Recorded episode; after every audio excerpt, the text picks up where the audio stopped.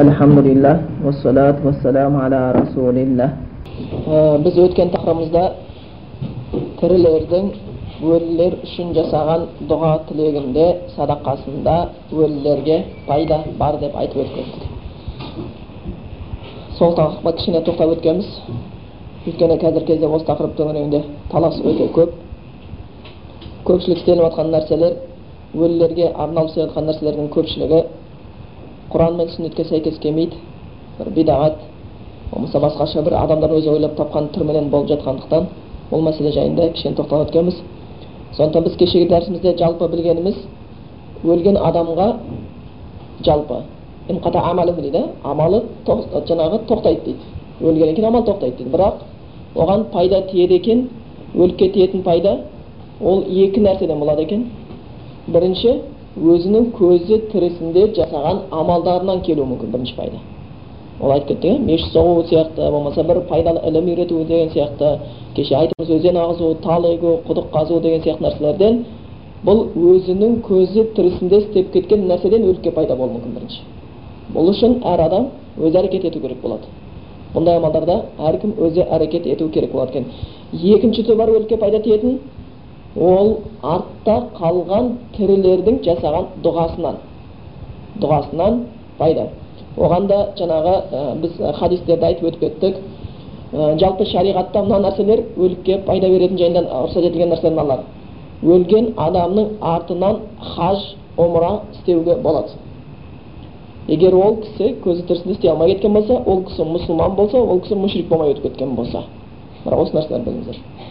Және де ол кісінің артынан істейтін адам жаңағы өзінің әкесі болар жоқ бауыры болар соның артынан хаж омра істеген адам бірінші өзінің мойнынан соны құтылып алу керек өзінің парыз болған қажылығынан құтылмай жатып ол өлген адамға істей алмайды екен одан кейін тірі адам өлген адамға және бір пайда келтіре алады ол садақа бер садақа бер да бұл жерде бір хадис бар екен біз оны кеше де айтып өткенбіз сол садақа беруге байланысты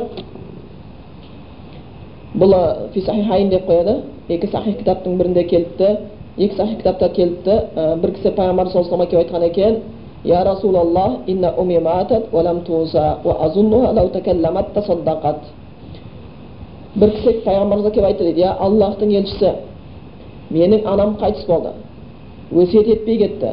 Бірақ ойлаймын егер ол кісі сөйлеген болса еді онда садақа берер еді деп айтқан екен.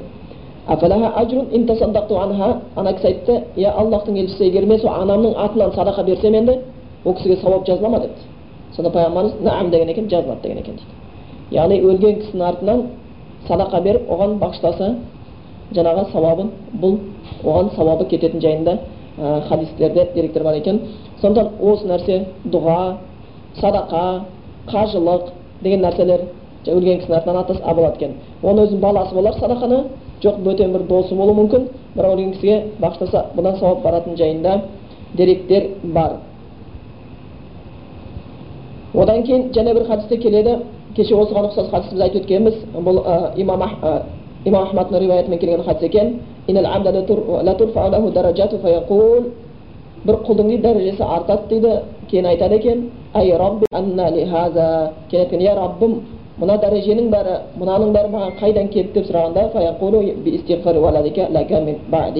бұл сенің артында қалған балаңның саған сен үшін истиғфар айтқандығынан екен дейді кешірім жарылқау тілеуінен келген сауап деп келеді екен яғни баланың өзінің әке шешесіне жасаған жаңағы дұғасынан барады екен бірақ қазіргі кезде кең тарап кеткен бір мәселе бар иә біздерде бұл жаңағы садақада емес көбінесе не не мәселе көп тарап кеткен құран оқу иә өлгендерге құран оқып бағыштау мәселесі сол пайда береді деп кеткен бұл жайында талас бар бірінші бұл құран оқуға байланысты ә, мысалға қабір басында құран оқуды алып келейік бірінші жалпы құран оқудан бұрын қабір басында құран оқуға байланысты келген кезде абу ханифа имам абу ханифамен ә, жаңағы ә, сол кісінің өзінің сөзі бар макрух деген яғни қабір басында құран оқу макрух деген өйткені оған байланысты бізге пайғамбарымыздан ешқандай хабар жетпеген деп айтқан ол кісі қабір басында құран оқуды үшке бөліп қарайды жалпы ғалымдар біріншісі макрух дегендер болған екен және де бір топтар болған дейді оның ешқандай макрухтығы жоқ оқи берсе болады дегендер болғандар бұған имам ахмадтың риwayatында келеді несінде өйткені бұған жаңағы кісілер абдулла ибн омардың жеткен хабарда келеді ол кісі өлер кезінде өсиет еткен дейді бір хабарда яғни өлетін мен өлген кезімде қабірімні қабірге қойған кездерінде жаңағы фауатихил бақара бақараның алғашқы аяты менен бақара бақараның соңғы аятын оқуын өсиет етіп кеткен дейді соған қарап рұқсат бергендер де болған екен енді үшінші топтар болған екен дейді фақат дейді екен дейді рұқсат етіледі тек қана мәйіт қойылған кезде қалған уақытта рұқсат етілмейді дейді мәйіт қойылған кезде рұқсат етіледі дейді сондықтан өлікке құран оқу мәселесінде талас бар. Рұқсат еткендер бар рұқсат етпегендер бар. Көпшілік ғалымдарда көбінесе бұны рұқсат етпейді. Өйткені пайғамбар саллаллаху бұл нәрсе бізге нақты хабар жеткен жоқ дейді. Өлгеннің артынан құран оқу бұл кейін тараған істерден дейді. Енді кейбір кісілер рұқсат беретін кісілер және бір дәлел келтіруге тырысады бұл қияс мәселелерде біз жоғарыда айтып кеттік иә қажылықтың жаңағы садақаның сауаптары арттан барады дедік. Дұғаның. Ондай болатын болса аллахтың сөзі құранның сауабы неге бармасын деп қияс қылғандар болған екен. Бұған көпшілік ғалымдар жауап беріпті бұл дейді барзах әлемі адамдардың рухы кеткен әлем барзах әлемі қабір әлемі дейді әләміл ғайып дейді ғайып әлем дейді. Бізге белгісіз дейді. Ол жақта қандай жағдай болып жатқанын ол жақта өлшем бірліктер өзгеше дейді. Бұндай ғайып нәрсеге дейді бір нәрсені болады болмайды деу үшін бізге нақты дәлел керек депті. Бұндай жерлерге қияс жарамайды деген екен дейді. Бұл ғайып нәрсе дейді. Егер жаңағы ұмырлы ахкам дейді бір үкім үкім болатын болса дүние істері болатын болса біз қияс істейміз дейді. Дүние істері болатын болса. Өйткені көзіміз алдымызда бар дейді. Ал көзіміздің алдымызда жоқ дейді. Біз үшін беймәлім дүниеге кеткендерге қияс істеуге болмайды деп айтқан ғалымдар болған сонда олар рұқсат бермеген. Ондай болатын болса біз бір нәрсені көріп тұр екенбіз. Бір кісілердің айтуы бойынша жаңағы садақа беру нақты дәлел бар екен. Кісінің артынан егер өз мойнынан қажылық болса қажылық істеуге нақты дәлелдер бар екен. Бұл нәрселерді дұға қылуға нақты дәлелдер бар екен. Бұда талас жоқ. Құран оқуда талас бар екен. Ғалымдардың арасында. Сондықтан құран оқып жатса бір адам өлгенге арнап оны айып есептелмеуі мүмкін. Құран оқылмай жатса ол да айып емес.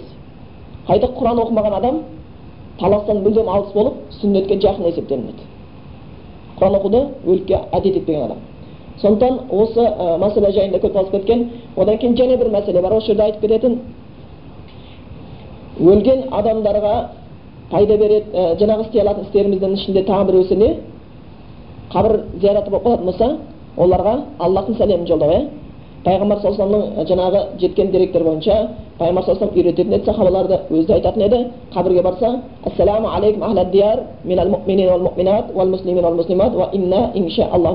деген дұғаны айтатын еді сол мағынада келген яғни қабірде жатқан мұсылман ер мұсылман әйелдерге яғни иман келтірген ерлер мен иман келтірген әйелдерге аллахтың сәлемі болсын біз де құдай қаласа бір күні арттарыңыздан жетеміз деген дұғаны айтатын еді бұл жерде қараңыздар қабірдегілерге деп біткен жоқ қабірде жатқан мұсылман ер мұсылман әйелдерге деп иманды исламды қосып айтылады бұл хабарда өйткені қабірде жата береді адамдар оның ішінде мұнафиқ те кетуі мүмкін біз білмейміз оның ішінде мушрик әсіресе біздің заманымызда қазіргі кезде жалпы қазақ өзбек қырғыз деп қабірге қоя береміз оларды мұсылман халқы деп өйткені бір уақыттарда олар ислам дінін қатты ұстанған еді сонда олар әрқайсысы өзін мұсылман есептейді қай күйде өліп кетсе де. Бірақ шын ақиқаттың шариғаттың таразысын салсақ сол кісілердің ішінде атеист болып өлгендер де жоқ емес. Коммунистке әбден шын беріліп шынымен де адамды алла жаратқан жоқ бұл әлем материядан пайда болды деген пікірде кеткендер де болған яки болатын болса аллахтың шариғатына қарсы өмір сүргендер аллахтың құранын мойындамағандар пайғамбарға тіл тигізгендер және исламға қарсы күрес жүргізген адамдар да өліп кетуі мүмкін қазір де сондай қазір бір адам болуы мүмкін ислам дініне қарсы өлгенше жұмыс істеп өліп кетуі мүмкін өлгеннен кейін оны бәрібір жаназасын кім шығарып жатыр молда шығарып жатыр өліге қайда қойылып жатыр бәрібір бәрібір мұсылмандардың қабірстығына қойылып жатыр ондай адамдар кездесуі мүмкін және де өлгенше әруақ аралап әруаққа сыйынып палшылықты ашып кеткен адамдар да болуы мүмкін оның ішінде сырт бейнесі мұсылман сияқты намаз оқиды басқа қылады егер олар намаз оқымаса олардың палшылығына әруаққа сүйгеніне ешкім сенбес еді сонда бұл не сияқты? Алдамшы бір жаңағы прием былай айтқан кезде. Айла сонда олар өздерінің палшылығы шариғатқа қарсы екенін білуі мүмкін. Сондықтан сол өздерінің қарсы ісін мойындату үшін біз де намаз оқимыз дейді келген адамға сен де намаз оқы деп айтады. Арағын тастап жақсы сөз айтады өздеріне тартыңқырау үшін. Сол күйінде әруаққа сыйынып өтіп кеткен адамдар болуы мүмкін.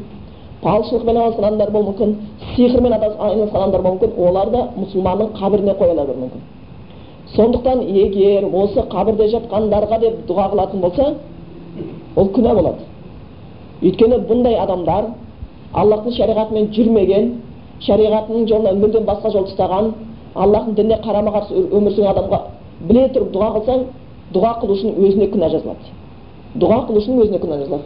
Сол үшін ояқта қабірді зиярат қылғанда сәлем берілген кездің өзінде де не айту керек? Иман келтірген ерлер мен иман келтірген мұсылман деп айтылу керек. Бір риwаятта жетеді. Осы бір тай, арада мұсылмандардың арасында бір соғыс болып қалады. Ол тайпа жеңіледі сөйтіп олардан тұтқынға түседі. Біраз адамдар кейін пайғамбарымыз тұтқынды аралап келе жатқан кезде бір қыз бала айтады мен хатимтайдың қызымын дейді. Атымтай жомарт деген естігенсіздер ғой? Кең тарап кеткен бұл қазақта да бар басқа да бұл ертедегі христиандардың ішінде өмір сүрген өте бір жомарт адам тұр болған сондықтан ол кісінің аты аталған кезде атымтай жомарт деген сөз бірге қосылып айтады. Ол сол пайғамбарымыз алдында өмір сүрген кісі. Расында жомарт болған. Сол айтады иә оның баласы негізі ислам дінін қабылдайды. Абдитай деген кісі. Ислам дінін қабылдап кететін. Жаңағы бір уақыт бар аср намазынан кейін дұға қабыл болады деген хадисті риуаят ететін сол атимтайдың жаңағы несінде келеді риуаятында. Сол айтады мен атымтайдың қызымын дейді. Сонда пайғамбар айтады о қандай жақсы кісі еді дейді. Қандай жомарт еді дейді. Қараңыздар сонау жақта өмір сүрген христиан сондай жомарт адам сонда пайғамбар айтады әттең аллахқа серік қоспағанда дұға қылатын едім деген екен дейді. Онда болса бүкіл жақсылығы құдайға қосқан серігінің себебінен серік қосу себебінен жойылып отыр. Және де бір ең өкініштісі ол құдайға серік қосқандығы үшін оған артынан соны жасаған дұға тілекте пайда бермейтін болып тұр тура сол сияқты нәрсе пайғамбарымыздың ағасы абу талибпен болды абу талиб пайғамбарымызға қанша көмектесті қанша дұшпандарынан қорғады.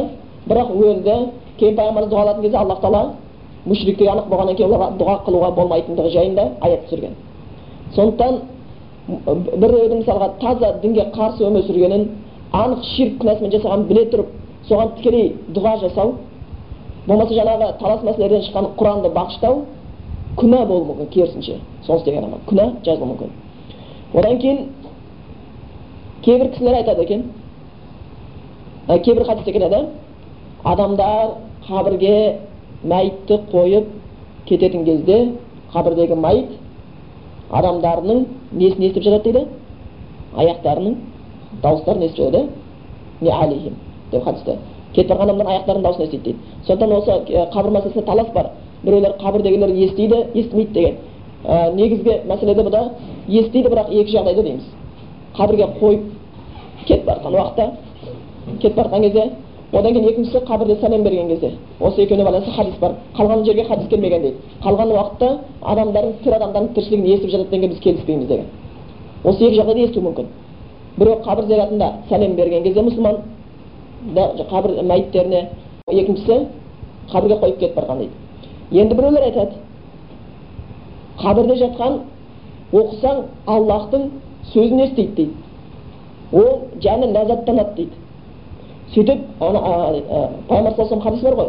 Қабірге сахабалар қойған кезде айтатын еді бауырларың үшін бекемдік сұраңдар ол қазір сұралады дейтін иә оған бір бекемдік сұраңдар орнықтылықты сұраңдар ол қазір сұралады дейтін соны дәлел қыла отырып бұл қабірдегі адамға бұл құдайдың сөзі көмектеседі. Періштелердің сұрағына жауап беруге арғы дүниеге көзі үйренуіне мүмкіндік береді. Сондықтан біз құран оқимыз және құран оқудан оның жаны ләззат табады дейді. Бірақ өлген адам кім? Соған қарау керек.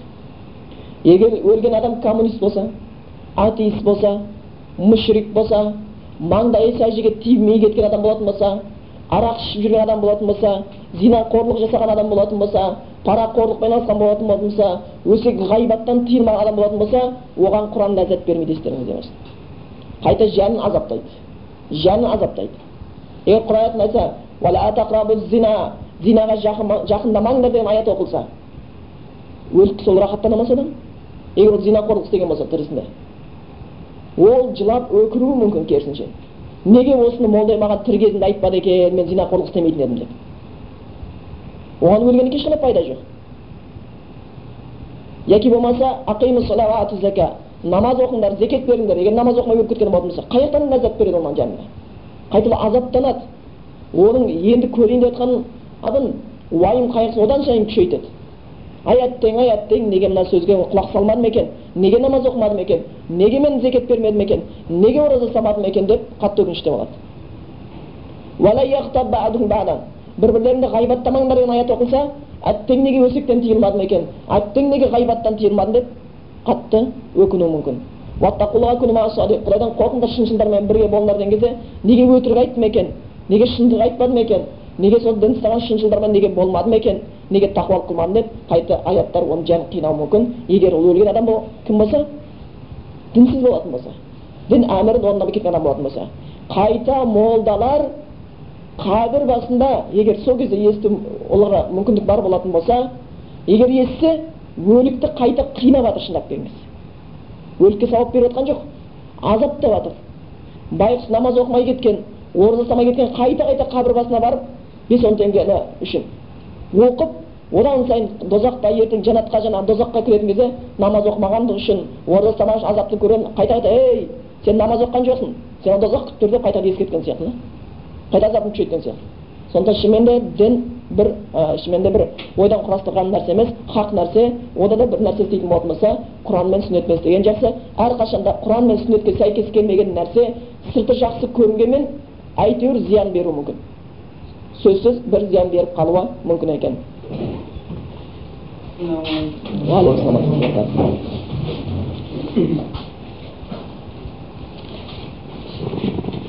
енді қазіргі кездегі жалпы өліктерге істеліп жатқан нәрселерге тоқталып өтейік кеше біз кішігірім айтып кеткенбіз иә қазіргі кезде өлікке істеліп жатқан нәрселер толық көпшілігі шариғатта бар өзі өлген адамды қалай құрметтеу керектігі шариғатта бар иә бірақ сол шариғат бойынша құрметті көрілмей жатқандар бар мұсылманның өліктерінің өзі шариғат бойынша айтайық қабірдің басында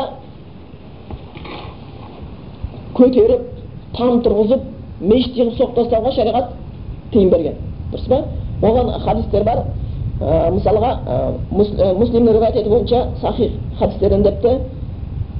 Ибн хайяждан жеткен дейді. Әл асади деген кісі айтыпты. Маған хазіреті әлі айтты дейді.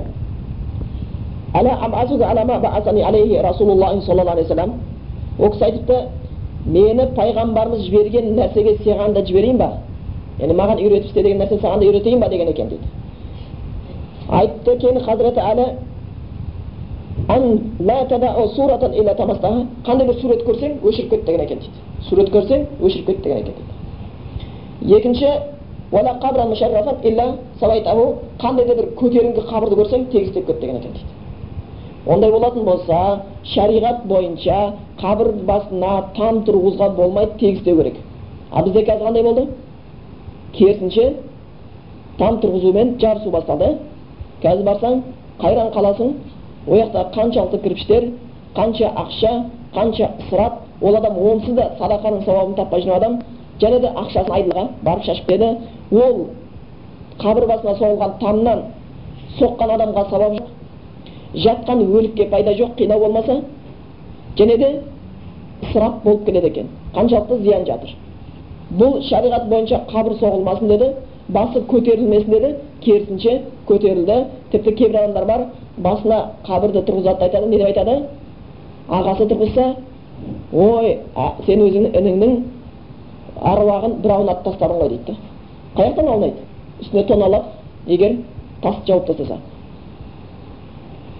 шариғатта тегіс болсын деген керісінше көтеріп қабір соғып қарама қайшы істеп жатыр қазіргі кезде екінші қабір басына шырақ жағудан тыйым салған шариғат иә қазіргі кезде қабір басына шырақ жағу деген бар әсіресе мынау бір ескі қорымдарда әулиенің басында қазір оп оңай жерден бір жерден шұңқыр тауып алады да ойбай не дейсің мына жерде пәленше деген әулие жатыр екен мына жерде пәленше деген осындай бір керемет кісі жатыр екен соның басына шырақ жағып отырады елдер түнейді тілейді сөйтіп оны ғибадат орнына айналдырып жібереді ал жай адам емес пайғамбарымыз өлер кезінде тілеген еді я раббым аллах тағала менің қабірім сыйынатын орынға айналып кетпесінші деп сыйынады екен сұраған екен аллахтан өлер кезінде пайғамбар саллаллаху алейhi өзінің сыйынатын орынға айналып кетпеуін аллахтан сұраған аллах тілегін қабыл етті дейді ғалымдар өйткені оны үш дуалмен қоршап тастаған дейді да бірінші пайғамбар саллаллаху басына арнайы қабір соғылған жоқ пайғамбарымыз саллаллаху қай жерде қайтыс болды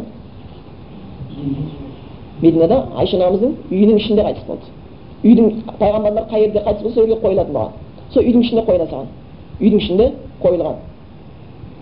Одан кейін екіншіден ә, ол ә, үйдің жаңа қабір емес сыртынан тағы да екі қоршаумен қоршап тастаған. Екі қоршаумен қоршап тастаған.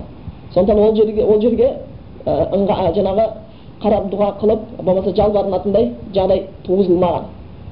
Және бұл осы уақытқа дейін пайғамбарымыздың қабірі мешіттің сыртында болатын сахабалардың көзі тірісі кезінде табиғиндардың бар кезінде осы кісілер өте бастаған кезде пайғамбарымыздың бұрын ең әуелде үйі мешітке жабысып тұрған еді мешіттің сыртында мешітке жабысып тұратын хадисте келеді ғой. Пайғамбар саллаллаху алейhi мешітте ихтикафта болғанда үйдің ішіне басын кіргізетін еді айша анамыз жуып беретін еді деп келеді мешітке жабысып тұратын болған сонда сахабалардың кезінде мешіт кеңейді кеңейді кеңейді кеңейді бірақ пайғамбар үй жағы еш уақытта кеңейтілмеген еді кейін көп уақыт өткеннен кейін ішіне қосылып кетті осыны адамдар кәдімгі қабірдің басына мешіт соғуға болады екен деп ойланып ойға түсіп кетті бұл кейінгілердің істеген ісінің қателігінен болып табылады өйткені пайғамбарымыз саллаллаху алейhi сахих хадиспен жеткен нақты деректер бойынша біз нағыз білеміз пайғамбарымыз өлер кезінде айтқан өсиеттердің ішінде және біреусі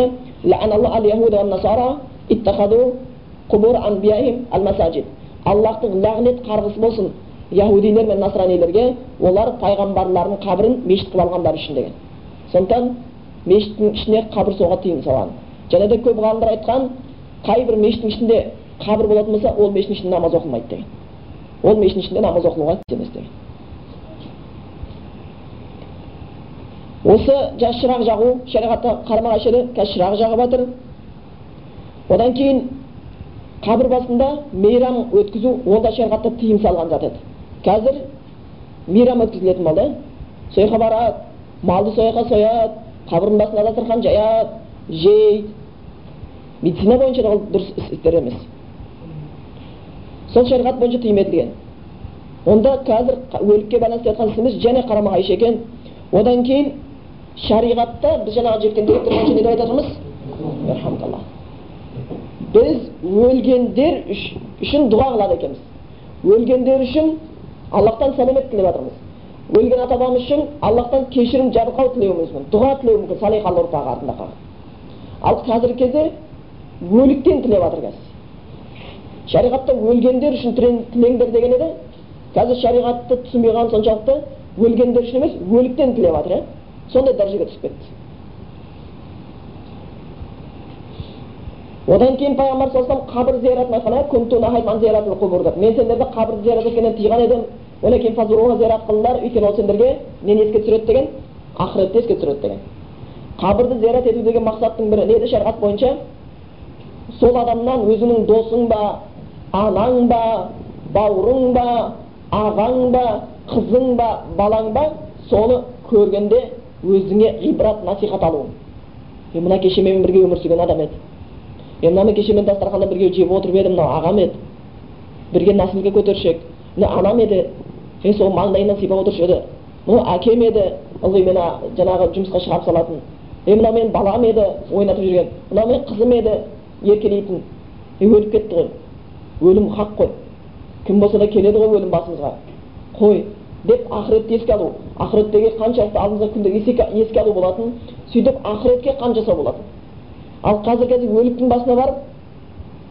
шаштазидің яссауидің болмаса жаңағы арыстан бабтың неше түрлі қазір әулиелер ойлап шығарып жатыр иә соның басына барып ақыретті еске алу емес одан сайын дүниені еске алып жатыр түнейді да маған бір машина берші лотерейда ұтып алайын әйелің тумай жүр туғызып берші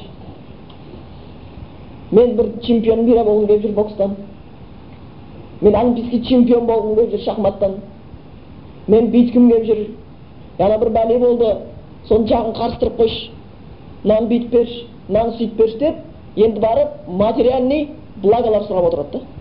Ақыретті ойлаудың орнына қабірстан о дүниені еске түсіретін нәрсе емес қабірстан бұл дүниенің материальный благосын шешетін жаңағы орынға айналып кеткен сияқты пенсия беретін яки болмайтын болса сондай адамдардың мұқтажға көмектесетін орынға айналып кеткен сияқты. Бұл да шариғатқа қарама қайшы етін одан кейін шариғат бойынша мал сою иә құрбан шалу деген хадис бар негізі. Кімде кім құдайдан бөлек нәрсеге құрбан шалса оған аллахтың қарғысы лағнеті болады деген хадис бар. Яғни аятта да келеді хадисте де келеді. Раббың үшін намаз оқы раббың үшін құрбан шал деген аяттар бар. Тек құрбан тек аллах үшін болатын хадистер бар. Бірақ қазіргі кезде қойды бағатындар бар арнайы әулиені аралайды. Кейін тәуба айтады саған баба сізге бір қой түсіп тұр. Сол қойды барып баба түкті шаш басына барып бауыздасаң сөйтіп түнесең шаштар түнде келеді да тілегіңді беріп кетеді сенің тілегіңді беріп кетеді дейді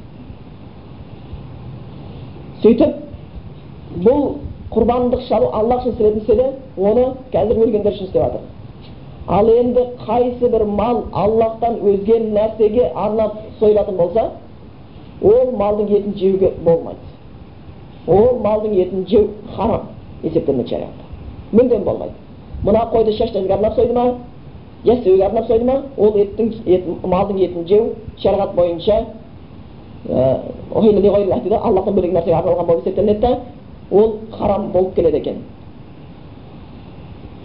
одан кейін өліктер пайда береді зиян береді деген нәрсеге ойға түскен қазір бұл да шариғатқа қарама қайшы қазір өліктерден зиян пайда береді деп қорқады тіпті қате мақалдар шығарған.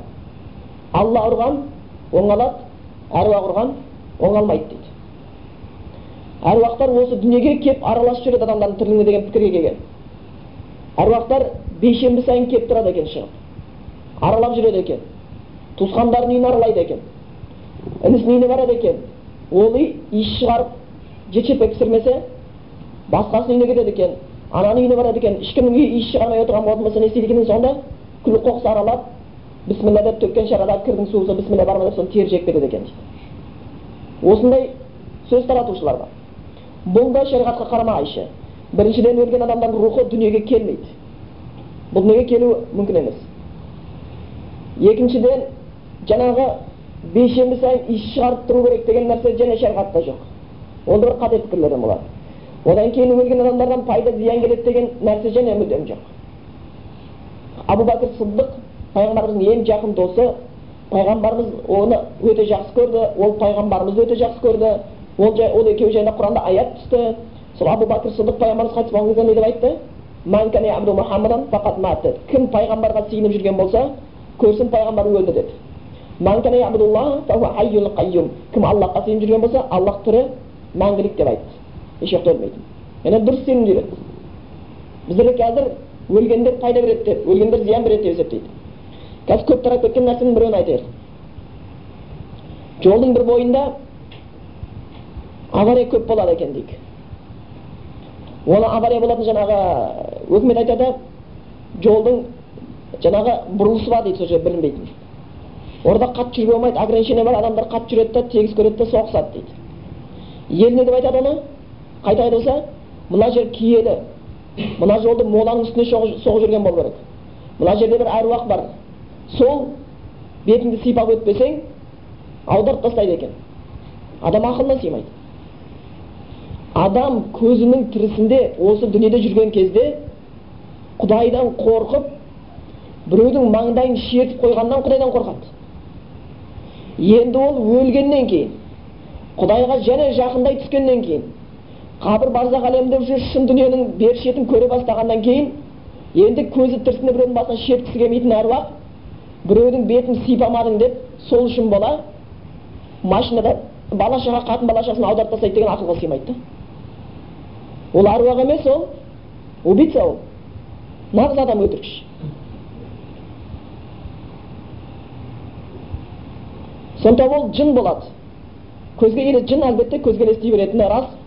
Кемпір болып шал болып дәретсіз құрансыз намаз адамдардың алдына көлбең көлбең етіп шыға келеді да сонымен аударылып жатады. Сосын ол елдер соларға сиына бастайды. Осы күйде өлгендер пайда береді зиян береді деген нәрселерге сене бастаған пайда да зиян да негізі аллах тағаланың жаңағы қалауында аллахтың қалауынша ешкімде пайда да зиян да бере алмайтын болып табылады екен.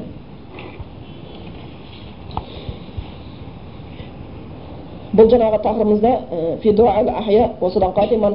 деген тақырып еді. Тірілердің дұғасында садақасында өлгендер үшін пайда бар деген. Келесі тақырып уаллаху аллах тағала дұға тілектерді қабыл етеді адамдардың қажетін құлдарының қажетін өтейді дейді. Дұға тілектерді қабыл етіп құлдарының қажетін өтеуші дейді. Бұған расында енді көп адам нақты біледі. Расында бұл дұға тілекті қабыл етуші аллах тағала және дұға тілек бұл ғибадаттың қатарына кіреді. Оған көптеген дәлелдер бар. Ол жайында құран аяттары бар. Аллах тағала айтқан менен тілеңдер сендерге қабыл етемін тілектеріңді деген және айтады деген бақара сүресінің аяттары бар.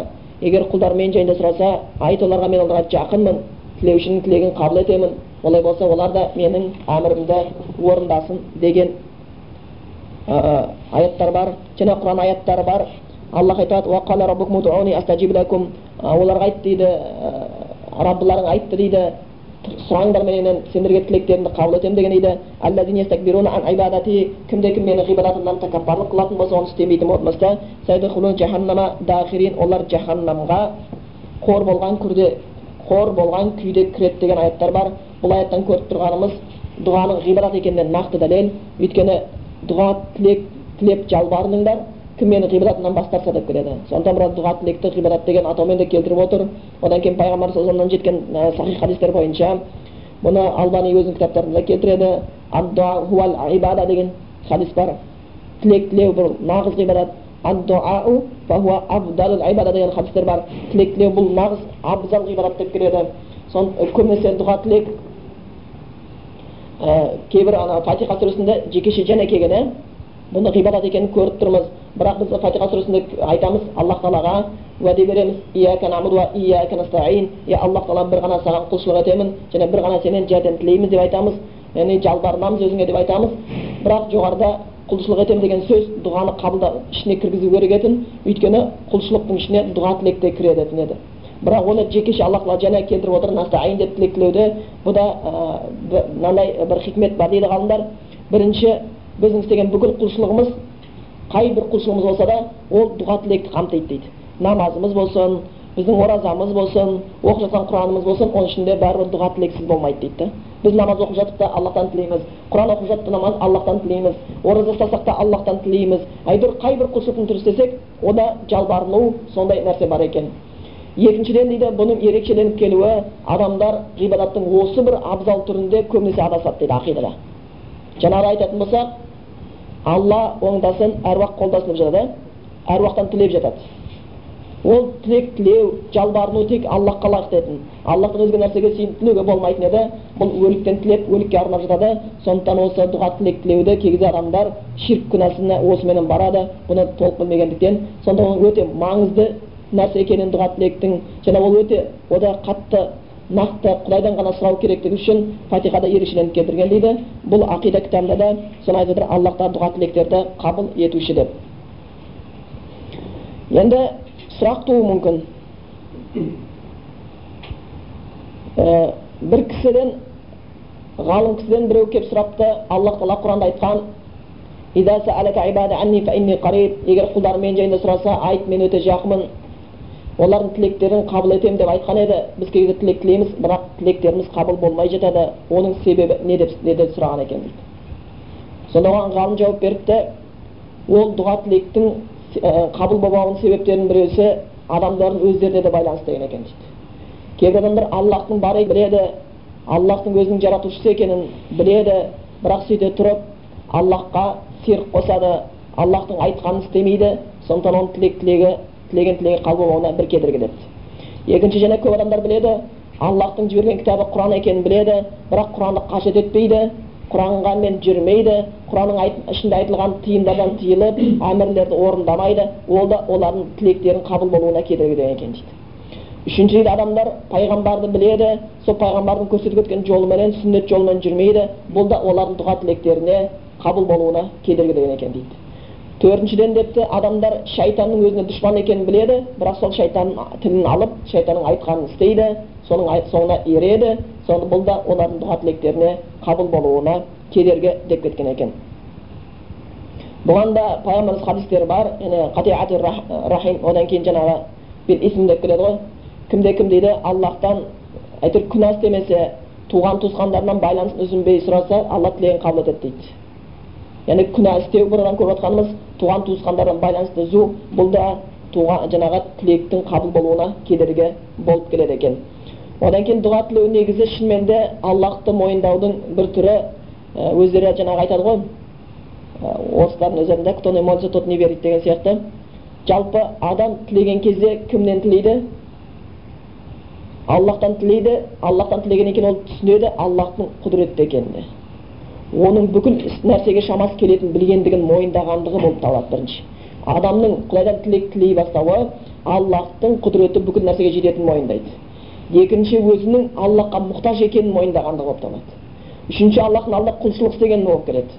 Жалпы аллах пайғамбарымыз жеткен хадистер бойынша дейді ғой аллах айтқан құлым менен алақан жайып сұраса мен оны бос қайтарудан ұяламын деген аллах тағала ұяламын дейді адамдар сұрауға ұялады да сұрамайды аллах тағала құлым сұраса бос қайтаруға ұяламын дейді егер шынымен жаңағыдай кімде кім күнә істемесе кімде кім туысқандарынан безбеген болса әке шешесіне бір шариғаттан жөнсіз нәрсемен ренжітіп жүрмеген болатын болса тілек тілесе оның тілегі бос қайтарылмайды дейді міндетті түрде беріледі дейді.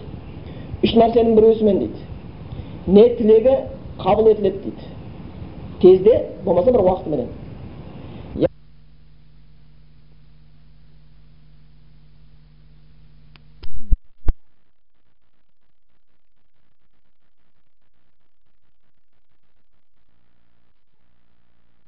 яки болмаса аллах тағала оған бір күнәсін бір қиыншылығын кетіріп қояды дейді бір алдындағы қиыншылықты кетіріп қояды дейді сол тілеген тілегі үшін не болмаса қиямет күніне сауап қылып жазып қояды дейді ертең оған жолығады дейді сондықтан ол бос қайтпайды дейді кім тілек тілесе бірінші құлшылық істеп жатыр сауап алып жатыр сондықтан тілек тілеуден ешкім ұтылмайды екен одан кейін сол тілек тілеудің жалпы өзінің әдептері бар ә, біз ол әдептерді кішігірім ә, айтып өтеміз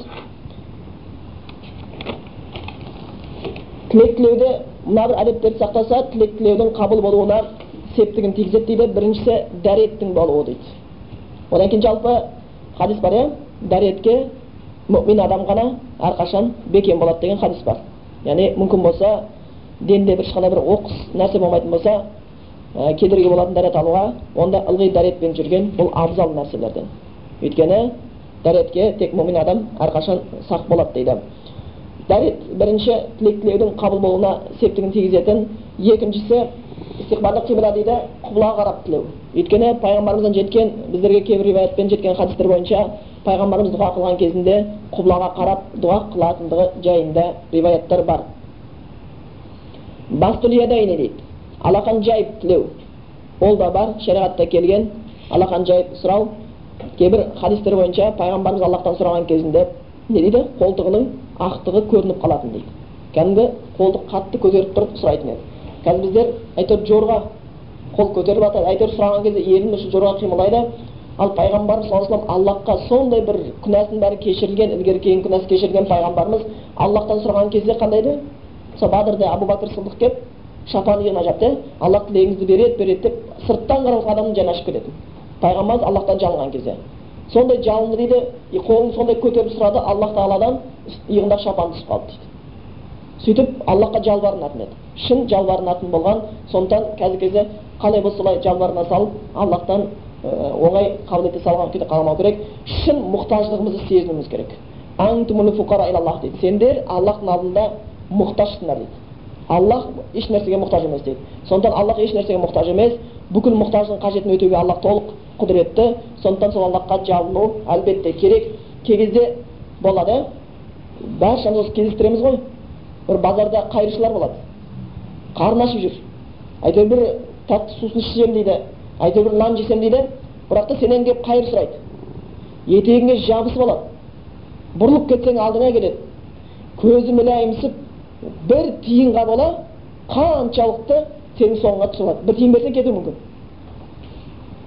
ал сол бір жай адамнан сұрады ал аллах тағала бүкіл нәрсе құдіретті одан сұраған кезінде шынайы ынтаменен шын тілеу керек және тек дүние емес ақыреттің де тілегін көп тілеген жақсы екен одан кейін дейді дуа тілек тілердің алдында бір жақсы істі салиқалы іс істеген жақсы дейді онда тілек тілегінің қабыл болуына нәсіп етеді екен болмаса біреуге бір ілім үйрет біреуге білген, білген ілімнен бір нәрсені үйрет біреуге бір хадис айт ол да садақа иә садақаның күштісі бұл да бір хадисіңді айт білген біреуге бір бір сүннеттің бір несін үйретіп кет біреуге дәреттен бір нәрсені үйретіп кет сахабалар дәретті де үйрететін намазды да үйрететін сондай нәрсені тұрып алып сол нәрсені үйрет ол да садақа болмаса біреуге бір қайырын жаса біреуге көмектесіп жібер қарыз беріп жібер біреуге садақа беріп жібер сол жақсылықтан кейін барып сөйтіп тілесе жақсы дейді болмаса әке шешеңе жақсылық қыл біреуге көмектес бір аурудың халін сұра бір жақсы істі істе бір нәпіл намаз оқы сөйтіп содан кейін тілеген тілек қабыл болуға жақсырақ болып келеді деп келеді екен одан кейін тілек тілегенде ассана уалхамд одан кейін жаңағы ассалауату ала наби саллаллаху деп келеді тілек тілердің алдында аллах тағалаға мақтау сөздер айту пайғамбарымызға салауат айту тілекті осылай бастау тілекті осылай бітіру де тілек тілектің қабыл болуына көп жәрдем тигізеді бір кісінің сахабаның тілек тілеген кезде тікелей тілеп аллахқа мақтау айтпай пайғамбар салауат айтпай тілеген тілеген кезде пайғамбарымыз бұл асықты деп айтқан асығып кетті деген екен дейді сондықтан тілек тілеудің қабыл болуының және бір себебі тілектердің алдында аллах тағалаға мақтаулар айту және пайғамбарымызға салауат айту да тілек тілеудің қабыл болуына бір септігін тигізеді екен одан кейін аллах тағаланың көркем есімдеріменен ұлы сипаттарыменен атап тілеу көркем есімдер бар иә аллах тағаланың ұлы сипаттары бар. Соны атап тілеу. Құран аяттарын қарап отырсаңыздар пайғамбарлардың тілеген кезінде ей аллах сен берушісің ғой деп беруші деген сипаттарын. Кешірім сұраған кезде аллах сен кешірімдісің ғой деп сондай бір сөздерін аллахтың сипаттарын айтып тілейтін болған. Сонда сол аллахтың есімдеріменен ұлы сипаттарын атап тілеу бұл да тілек тілеудің қабыл болуына жақын екен. Одан кейін ықылас дейді тілек тілеуде бұл да ықылас та өте қажетті нәрседен болмаса қол шын жүректі жүректі қатыстыра отырып тілеу тілек тілеген кезде өйткені хадис бар деп келеді аллах тағала ғапыл бос жүректен жасалған тілекті қабыл етпейді дейді алақанын жайлады аузы сөйлей береді бірақ жүрек қатыспайды дұға тілекке ықылас онша араласпайды сондықтан дұға тілекте шын ықыласпенен жүректі қатыстыра отырып шын ниетпенен тілеу керек кәдімгі шын айтады ғой кей кезде құлшылық қылған кезінде құдайдан тілеген кезде дейді сиырлардың арасында отырғандай сезін дейді да өзін. Адамдардың емес. Не деген сөз? Адам арасында отырған адам екі нәрсеге ұшырайды. Бірінші адамдардан ұялады дұрыс па? Қатты жалынып түнеп көзінен жас төгіліп кеткен адамнан ұялады яки болмаса керісінше не істеуі мүмкін? Адамдарға рия көрсетіп жаңағы мені көрсін қалай құлшылық етеді екен көрсін мен құдайдан қалай сұрайды екенмін соны көрсету үшін сол екі нәрсеге ұшырап қалуы мүмкін сол үшін дейді сен дейді аллахтан құлшылық қылған кезіңде аллахтан тілек тілеген кезіңде кәдімгі сиырлардың арасында отырғандай дейді адамдарды бір сиырдай көр дейді енді сиыр болып кетпей ма адамдар бірақтан аллахқа деген ықыласың дұрыс болу үшін аллахтан сондықтан тілек тілеген кезде шын жүрекпенен ықыласпенен тілеу керек егер шыны керек осы шын ықыласпен тілесеңіздер тілек қабыл болады өйткені ол оны көп адамдар өзінің тәжірибесінен әбден өткізген нәрселер бар одан кейін ауқатун фадилатун дейді сондай бір фазилетті берекетті уақыттарды пайдалану шариғатта бар иә берекетті уақыттар ол жайында айтып өтерміз өзі бір түннің соңғы бөлігі деген сияқты сондай бір уақыттар бар сол уақыттарды қалт жібере алмау жұма күні келіп қалады аср намазынан кейін бір уақыт келіп қалады түннің үштен бір сол уақыттарды пайдалану біз аллахқа мұқтажбыз қанша тілектеріміз қабыл болмай жүр қанша қиындықтарға ұшырап жүрміз қанша бір қысылыстар көріп жүрміз сол кезде сол уақыттарды да бізге аллахтың кеңшілігі соны пайдаланып қалуды оны ілімін біле жүруді естен шығармағанымыз жақсы болып келеді екен одан кейін дейді мүмкін болса сүннеттен сүннет бойынша жеткен дұғаларды пайдалану пайғамбардың сүннеті бойынша егер қарасаңыздар пайғамбарымыздың сүннетінде қылған дұғалары жалпы біздің дүние ақыретімізді бәрін қамтып кеткен дұғалар. Ештеңе жоқ. Мүмкін болса пайғамбарымыз тілегендей сүннетте келгендей тілеген өте пайдалырақ болады. Өйткені адамға тән нәрсе қателесуі мүмкін. Дейді аятта. Бір нәрсені сендер жек көрулері мүмкін бірақ ол сендер үшін жақсы. Бір нәрсені жақсы көрулері мүмкін бірақ ол сендер үшін жаман деп келеді сондықтан білмейміз. Мысалға біреу бір қыз баланы көруі мүмкін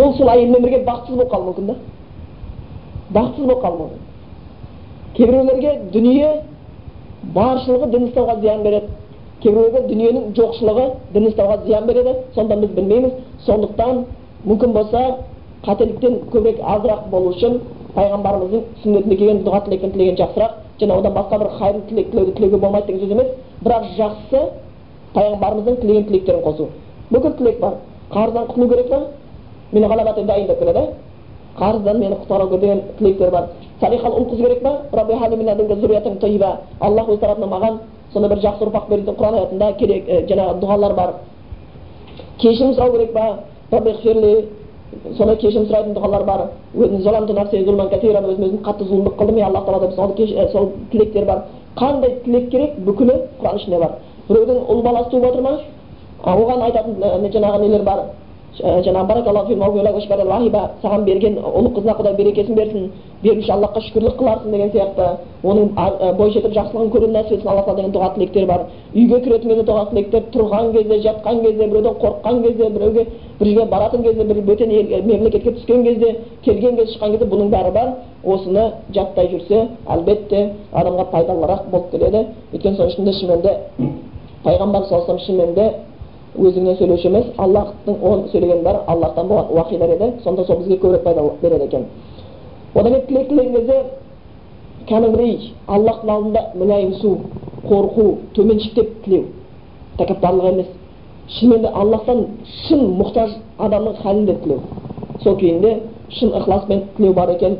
Одан кейін ә, харам нәрсені жеп қоюдан тыйылу тілек тілеген кезде бұның зияны бар иә естеріңізде бар шығар тамақ мәселесіне келген кезде осы хадисті айтып өткенбіз пайғамбар саллаллаху жаңағы бір хадисті айтып келіп ә, кейін ол жаңағы алыс жолдан келе жатқан еді үсті басы ағы басы аш аса деп келеді ғой ағы бар аш аса үсті басы шаң шаң шашы ұйпа тұйпа ал жаңағы қолын көтеріп аллахтан тілейді рабби рабби деп тілейді бірақ андай оның тілегі қайдан қабыл болсын оның жегені ішкені кигені харам деп келеді сондықтан ішетін тамаққа да көңіл бұру қажеттілігі болып келеді екен одан кейін жаңа жоғарыда айтып кеттік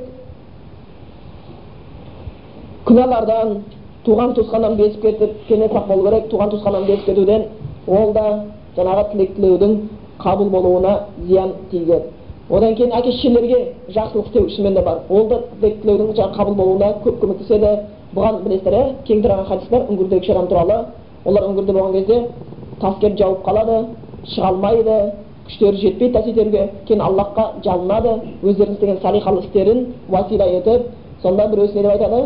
Менің әке шешем бар еді бір сиырымыз болатын соның сүтін сауып алып келемін үйге келген кезде бірінші әке шешеме беремін ол сүтті одан кейін барып бала шағама тарататын едім сөйтіп солай қылатын едім деп айтады. Бір күні үйге келсем әке шешем ұйықтап қалыпты. Сосын мен сүтті берейін деп бас жағында отырдым. Оятқанға ұйқысыларын қимадым. Ал балам болса қарны ашып менен сүтті жалынып сұрады дейді. Мен жоқ әке шешеме берейінші алла тағала күтіп отырмын дейді оянғанша оянған күні әке шешеме бердім аллах үшін сенің разылық үшін істеп едім соны сенің разылық істеген болсаң осы тасып қозғалсыншы деген кезде тасып қозғалған сондықтан тілектің бір қабылы және бір себеп әке шешелерге жақсылық істеу бірақ шариғат көрсеткен нәрселерде әке шешеге жақсылық істеу деген сол шариғат өйткені құдайға күнәһар болатын нәрседе әке шешеге мойынсұнбайды білесіздер иә сондықтан әке шеше намазыңды таста орамалыңды таста арақ ішетін жерге бар десе ой әке шешеге жақсылық істеп жатырмын әке шешем айтты ғой деп соны істеп жүрмеңіздер бұл керісінше сіздердің дұға тілектеріңіз қабыл әкеледі. Әке шешені сыйлау емес ауырған кезінде қиналған кезде қарызға батқан кезде жәрдемге мұқтаж болған кезде оның көмегінде болып оны ренжітпеу сөз себепсіз себепсіз оған қатты сөздер айтпау сол нәрселерден сақ болу керек. Өйткені ол да әке шешеге жақсылық істеу тілек тілеудің қабыл болуына бір себепкер екен. Одан кейін және белгілі нәрсе аллахтан өзге нәрселерді сұрамау керек аллахтан өзге нәрсе сұраушылардың тілектері әлбетте қабыл болмайды серік қосушылардан дауысты бәсең дауыс қатты айқайлап та сұрамау керек іштей дауысты іштей де болып кетпеу керек дейді ғой бір жария мен жасырынның ортасында бір бәсең дауыспен аллахтан сұрау керек ол бір аллахтың алдында әдепке жатады одан кейін аллахтың естуші деген сипаты өйткені біреулер қатты тілеп сұраған кезде айқайлап дауыс ашқан кезде сендер керең адамнан сұрау кереңнен сұрап жатқан жоқсыңдар деп айтқан пайғамбар саллаллаху сондықтан орташа бір дауыспен сұрау бәсең дауыспенен жаңағы күбірлей отырып шынымен де ол аллахтан солай сұрау керек екен одан кейін жоғарыда айтып кеттік тілек тілеген кезде кейбір сондай бір фазилетті уақыттарды сауабы шариғатта белгіленген уақыттарды пайдалана білу олардың ішінде мысалы ләйләтул қадір қадір кеші аллах нәсіп болса енді келе жатыр иә келіп қалды уже жақын қалды аз күндер аз ақ уақыттар қалды оразаны қайтадан алып келе жатыр аллах есен жеткізсін дейміз. Өйткені селефтердің бәрі оразаға ұстағаннан кейін алты ай бойы оразамды қабыл етші деп тілейтін одан кейін алты ай бойы оразаға жеткізші деп тілейтін болған. Олар соншалықты жақсы оразаның қадірін білгендіктен. Сол құрметті ай қайтадан келе жатыр аллах есен жеткізсін. Соның ішінде қадір кеші деген бір кеш бар. Сол кезде аллахтан сол кезде жаңағы кешірім жанып қалып тілеу бар екен. Ол сол кезде тілек тілек қабыл болуға көп себеп бар екен. Одан кейін және де аллахтың бір кеңшілігі бізге күнделікті бір мүмкін уақыттар бар. Ол түннің соңғы үштен бір бөлігі.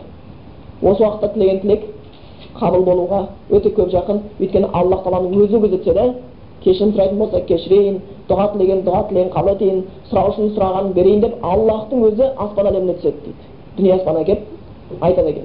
Сол кезде әлбетте аллахтан сол кезде тілеген тілектер көбінесе қабыл болуға жақын болатын тілектерден болады.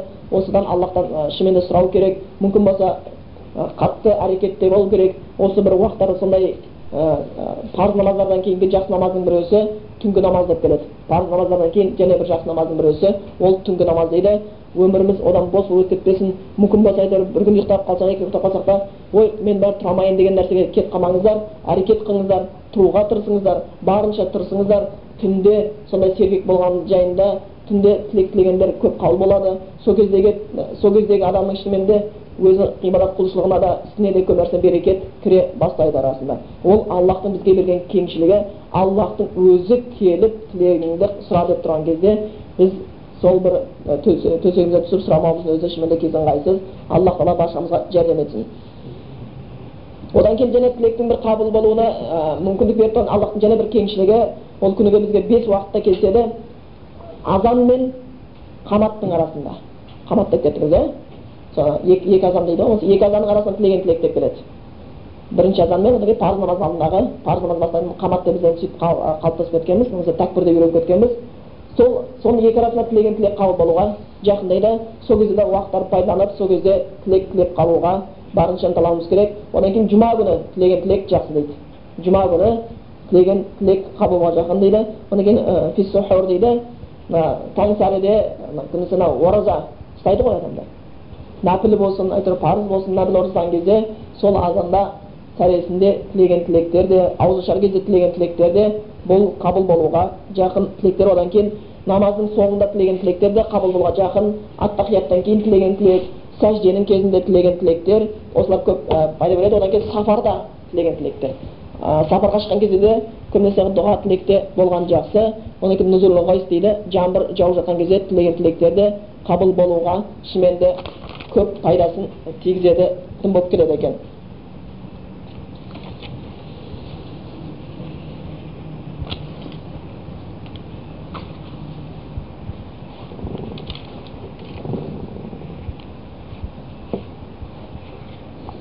Бұл аллах тағаланың дұға тілекті қабыл етеді деген мәселесіне байланысты айтылған нәрсе. Хажат жаңағы құлдарының қажетін өтейді дейді шынымен біз аллахқа мұқтажбыз. Қай бір сәтте болсақ та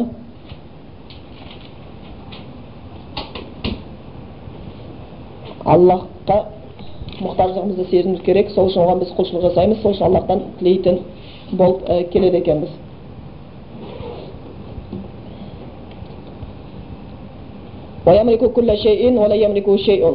Аллах бүкіл нәрсенің иелік етеді аллахты еш нәрсе иелік ете алмайды ешкім аллахтан қас қағым сәтке аллахқа мұқтаж емеспін деп айта алмайды дейді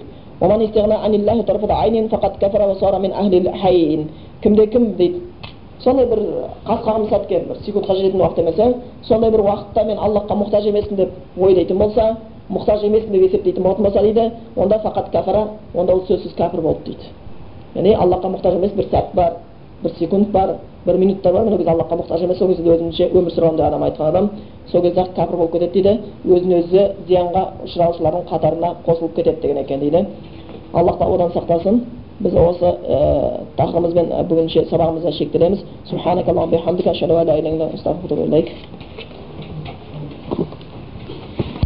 ман ман қылған дейді арабша